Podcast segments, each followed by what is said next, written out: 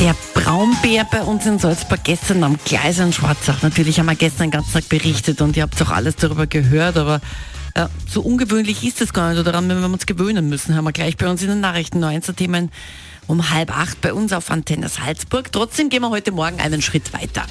Und ähm, es ist ja manchmal so, dass man sich denkt, hey, vor einem Jahr hätten uns alle ausgelacht. Ihr vielleicht auch. Aber heutzutage müssen wir uns wirklich damit auseinandersetzen. Darum haben wir uns gedacht, wir recherchieren mal in dieses Thema hinein. Was ist eigentlich, wenn ich jetzt auf der Straße einen Bären erwische? Wenn, man, wenn, ich, wenn der Bär auf den Gleisen ist, dann ist die Wahrscheinlichkeit, dass er auf der Straße mal auftaucht, auch nicht mal so gering.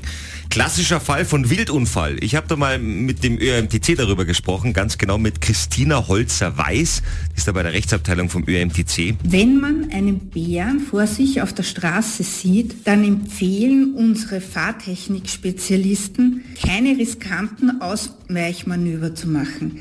Am besten ist zu bremsen und das Lenkrad ganz festzuhalten. Okay. Das heißt beim Bären das gleiche machen, was die Kathi mit E-Scooter-Fahrern macht.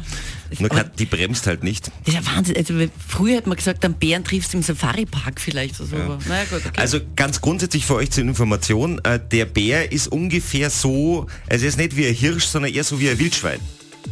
Wie? Also vom, von, von, von der Größe her. Also so wie auf das.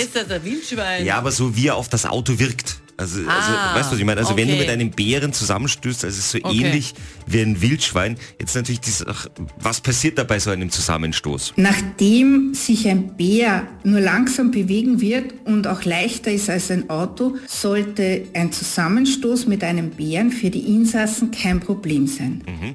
Aber das ist jetzt nur bei den Autos. LKWs ist auch eigentlich kein Problem. Es ist allerdings auch davon auszugehen, dass ein Bär eine solche Kollision überlebt, Daher ist dringend anzuraten, im Fahrzeug zu bleiben, aber Hilfe zu holen. Also nicht aussteigen und dann schauen wir, wo ist Bärli und dann...